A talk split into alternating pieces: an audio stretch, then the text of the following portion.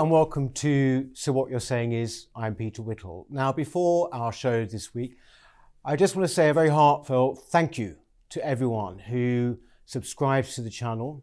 We get new subscriptions every day and rising, and also to all of you who donate too. Thank you very, very much. It's hugely appreciated by us, and I hope we continue to do you proud. Uh, my guest this week uh, is out of the usual run of people that we have on the channel, um, and all the better for it. Uh, he's a man who does something which I'm sure you will find very, very interesting. Joshua Humphreys is an author. He is the writer of comedy novels. Uh, he is a self described traveller. And also, he's the founder of something called the New Cavalier Reading Society. And he's joining me now. He's in the Ukraine. He's joining me now. Um, thanks very much for coming on, Joshua. You're very welcome. Thank you very much for having me. Uh, no, it's a, it's a, it's a pleasure. Um, first of all, can you explain to me what is the New Cavalier Reading Society? So, functionally, it's a members only group dedicated to discussing humanity's most profound questions as explored by its most ingenious minds. And uh, the way that translates to the real world is that I have these books called, uh, they're my commonplace books, four volumes thereof, and they're not available to the general public. And when you become a member, I send them to you. And then throughout a semester, we all read the same uh, pages from those commonplace books. And at the start of the week, I pull four questions from the commonplace books, from the reading, most often questions advanced by the authors themselves. Yeah. And all through the week, we uh, try to answer those questions in our own time. And then we come together at the weekend, and I lead us through discussions of everything we've been reading. So you, I've noticed you have a, a, massive following on I- uh, social media on Instagram. Um, is that how you communicate mostly uh, on social media? Yeah. Yeah, I, I I'm told to branch out, but I don't have the time or the energy to uh, Right. use any other platform. So everything tends to go through Instagram. Right.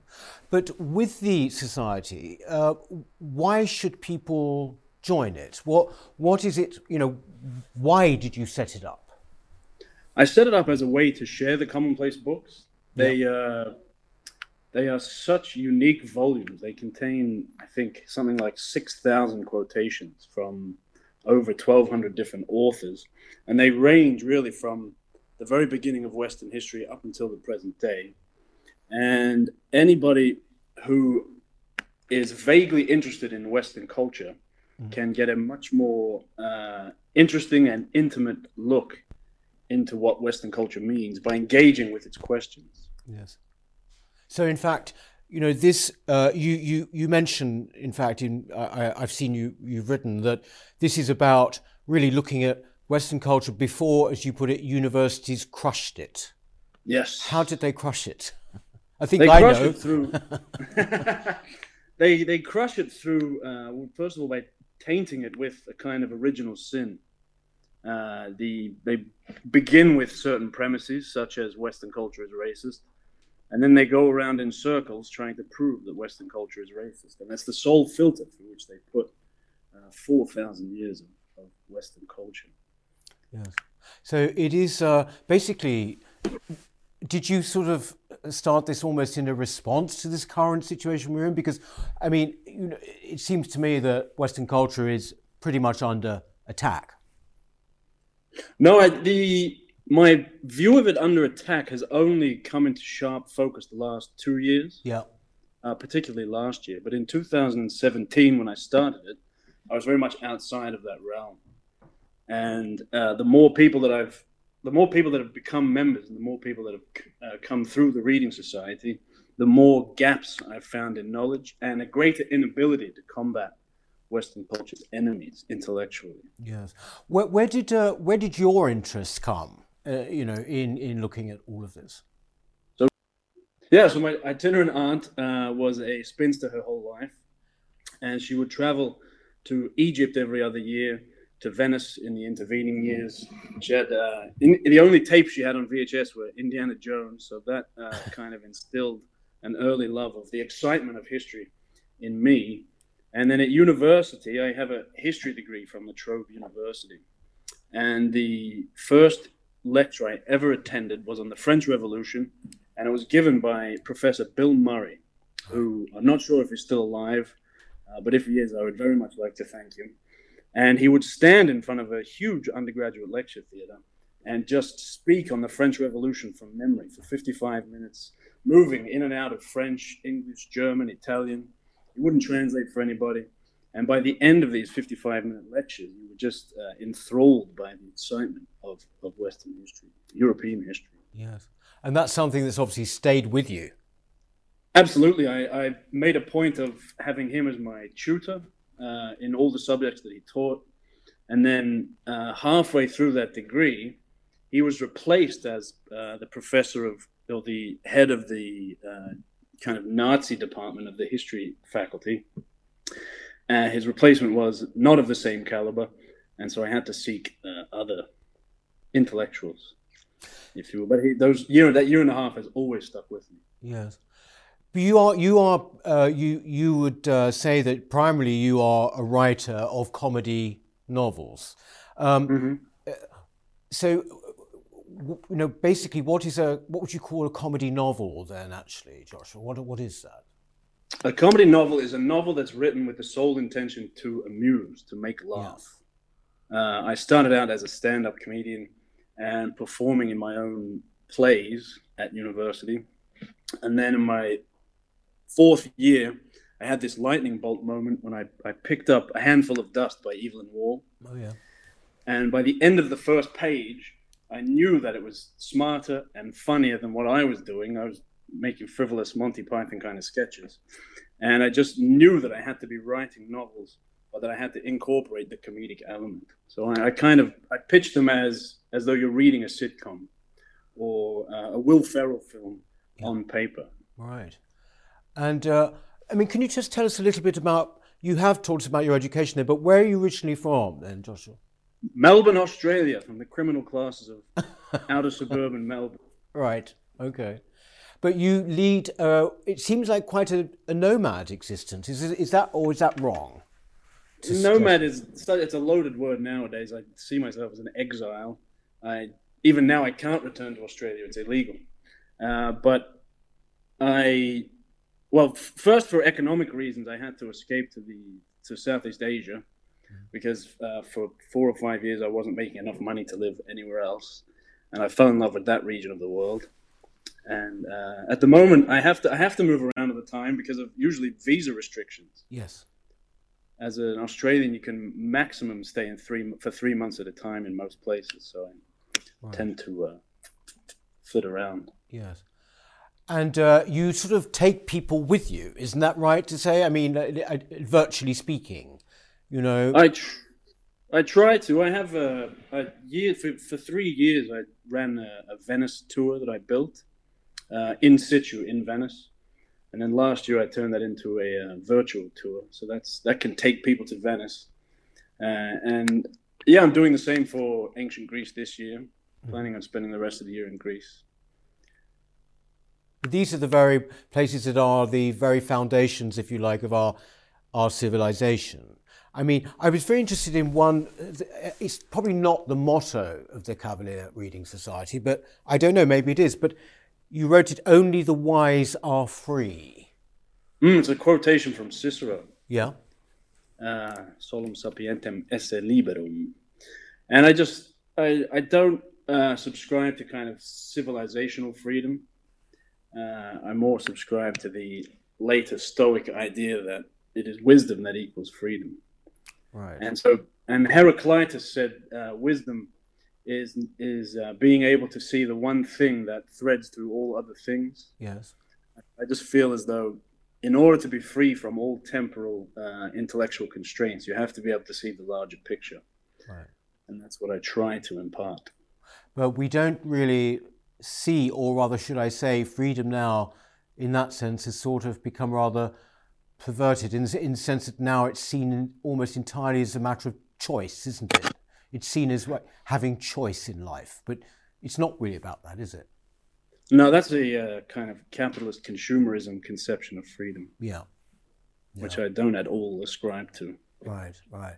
So you pretty much plough a, lone, a lonely furrow. Would it be right to say?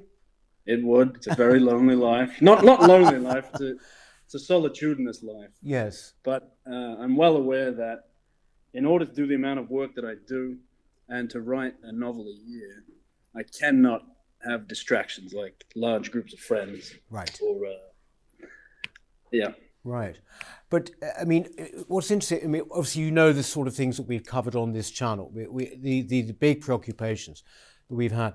And it seems to me that um, actually providing some platform or some association or society for people to learn about things that once they might have taken for granted is extremely valuable. I mean, do you see yourself as, you know, in some way providing a kind of service like that? I mean, do you, do you know, is that what motivates it?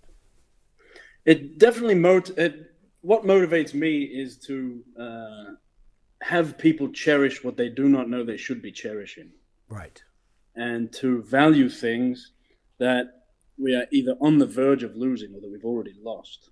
And to value them means that we might uh, have the will to recover them at some stage. Yeah. Do you think, uh, I mean, when we, you know, again, one of the things we've discussed endlessly on here, unfortunately, but we have to, is the sort of, you know, the woke attack. Uh, is this something that you have a strong view on? Because frankly, from what I can see, it seems entirely uh, well, first of all, hugely ignorant of the kind of things that you talk about, for mm-hmm. starters, mm. but then also dismissive or indeed utterly hostile too. I didn't know what woke was until last year.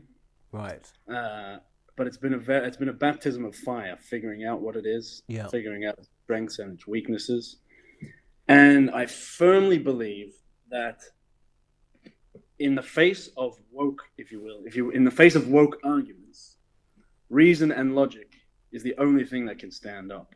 Right. But if they attack people who do not know what they're talking about, or who have the kind of uh, prejudiced background against what they're talking about, we don't stand a chance. Right. So, how do you confront them then with reason and logic? Uh, well, I do, it's it's all about knowing. I don't like to take an adversarial position, but no. it's all about knowing your enemy. Right. So in the in the reading society, when we have those four questions each week, uh, very occasionally, the reading will be preoccupied with one subject, such as ideology yeah. or Marxism or the Vietnam War. And for that week, I would just make the focus a kind of lecture that I give, and so I can explain to people what Marxism is, where it came from what it does, what its intellectual tricks and falsehoods are. The same with ideology. And then I direct, but I also direct them uh, to much a large body of wider reading where they can find out as much as they possibly can. The best writer on ideology I've ever read is Michael Oakeshott. Yes. And if you, uh, the chance of you meeting somebody who's ever heard of Michael Oakeshott, uh, minimal, I find. Right. But just to and just to uh, be able to tell someone to read Michael Oakeshott, yeah, I find that I consider that invaluable in itself. What about someone like Roger Scruton? Roger Scruton, uh, I've never read him on ideology. I try to stay away from uh, books that uh, purposefully espouse the cause of conservatism. Yeah. Because I, I think that it has a kind of it has a bad name in public discourse, and so if you identify yourself as a conservative, yeah, you're very likely to immediately have your views dismissed. Yeah, and so we, I mean, we have read on conservatism by Sir Roger Scruton, uh, but I do tend to direct people to authors who do not kind of overtly identify it as political right. in one way or the other. Right. John John Ruskin is yeah. the. There are two authors, John Ruskin and Nietzsche and just directing people to read Ruskin or to read Nietzsche. Neither of them identify as conservative, although no. Ruskin does is in his autobiography, but he claims it's a Homeric conservatism. Uh, but if you just get people reading those authors, they will automatically come across values that are anti woke, that can fight woke, and that don't plant you as a political conservative, but yeah. you will find that the things that you value align very closely with uh, small c conservatism. What do you think has been the effect of the whole pandemic and COVID on, you know, on our civilization? I know this, that is like a massive question for a whole volume, I'm sure, but it's not been a good one, has it? No, it's the the I've always had a, a kind of inherent faith in humanity, in its goodness and intelligence, and the pandemic destroyed that. Really, pissed pissed on its ashes. I uh, have never seen so many people so readily relinquish so much freedom in the space of a few months. It, right. it made me nauseous. Yeah. It's particularly, isn't it, uh, Australia, your home country, it was, it was, it was quite extraordinary as well, wasn't it, in its restrictions? Is, is presently quite extraordinary. I have uh, actually informally renounced my citizenship. I no longer identify with that country or its people, especially not with its government. They, uh, it's illegal to fly home. You face uh, mandatory imprisonment for two weeks if you do fly home. Uh, if you fly home from India at present, the maximum penalty is thirty-three thousand pounds for doing so. It's extraordinary. Yeah. What is it like where you are at the moment, from the point of view of COVID? Ukraine is fine. They uh, there are thousands of people in the streets. Restaurants are open. They had cases are falling, but they're still, I think, around five thousand a day. Um, I I have a theory I'm working on that the more hardship, the more actual hardship a country has faced, the less likely they are to overreact to yeah, COVID. Yeah. yeah. Because I mean, you know, Ukraine's history is riddled with oppression and misery. Mm. What's the how can a virus do any worse than Russia? Yes. I think actually that's a very interesting point because if you look at people are talking a lot about India at the moment, um, uh, it might well be you know there are economic reasons as well for the number of cases there. Um, but at the same time, it's maybe a different attitude that the people have. As you say, they have been nearer to life and death. I mean, isn't this really what actually uh, shows the, the extraordinary sort of luxuriousness of the West? They, they can't handle it anymore. Is, do you think that's the, right? The luxuriousness, but also a, I guess, a long term denial and shelving of death. We don't like to think about it. We don't think it exists. We we hide our dead as soon as they're gone. Uh, but India, of course, has a, a, very influential and transcendental religion. So I imagine they, they, they don't mind death too much because they don't think it's all. I'm very wary of overstating the case when it comes to COVID.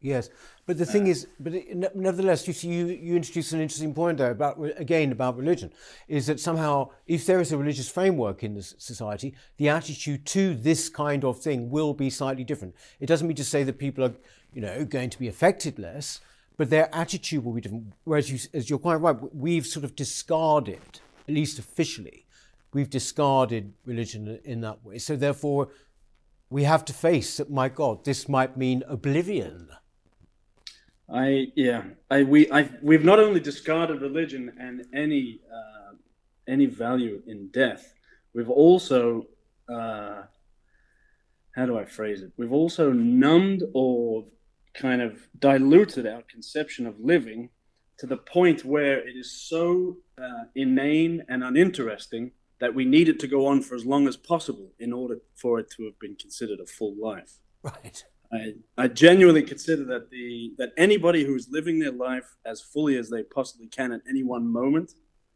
does not consider death to be the worst of all outcomes. Right. That's uh, taken directly from uh, ancient Greece, but it's something that uh, really I cannot overstress the importance of. Yes. But nobody listens.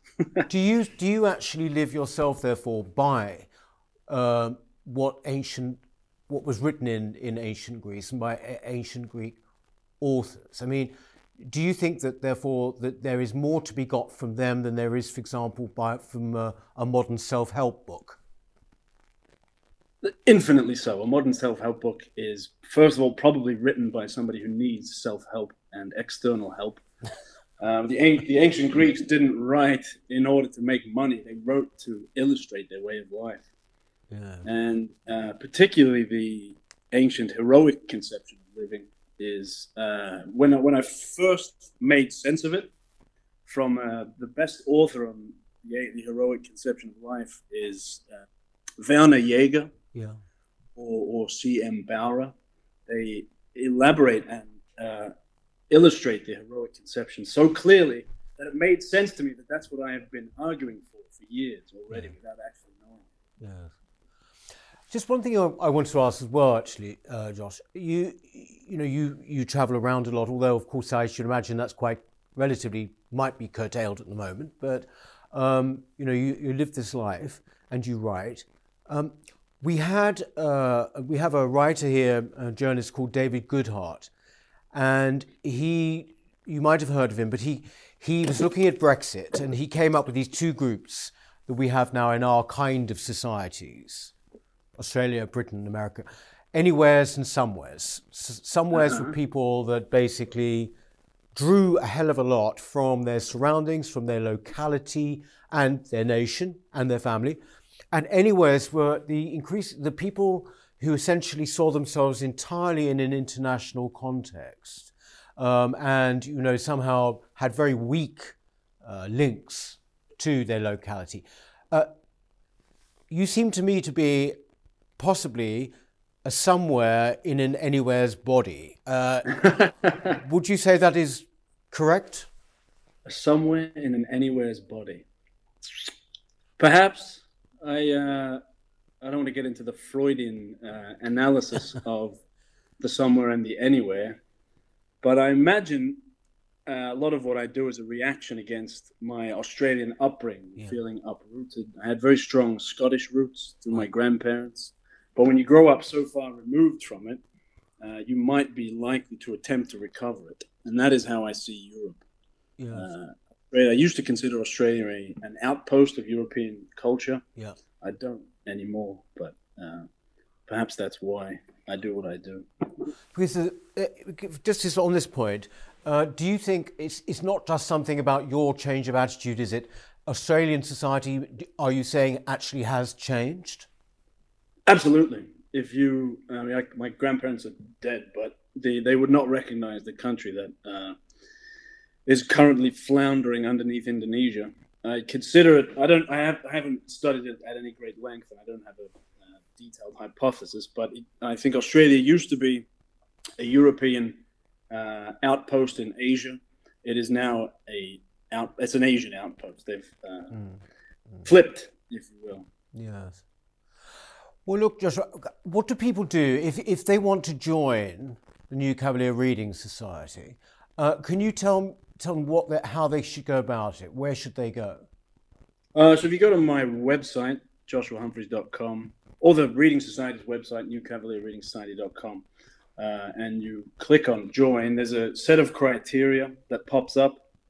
And if you can, if you meet those criteria, welcome you within our ranks. Right. Otherwise, uh, find me on Instagram, send me a message, and I can discuss it with you at more greater length. And when's the next novel going to be coming out? Hopefully December. I'm in Ukraine to work on it. Half its half its characters are Ukrainian immigrants to Australia, so I'm here researching all the Ukrainian crazy that I can find. Right. Uh, I'm in Greece for the next three months to write its first and second drafts, and hopefully by December it shall be ready. Well, look, you know, thank you very much for breaking. I know you write in the morning, don't you? So thank you for breaking into your schedule um, and talking to us. Um, all the very best. I think it's fantastic what you've started um, and much needed at the moment, too. Uh, whatever your politics, I think it's much, much needed. Um, thanks very much indeed, Joshua. Thank you, Peter. It's, it's a pleasure. good, good. Uh, that's it for this week, and uh, we shall see you next time. In the meantime, do, as I said, please uh, continue to subscribe, won't you? Thank you. Bye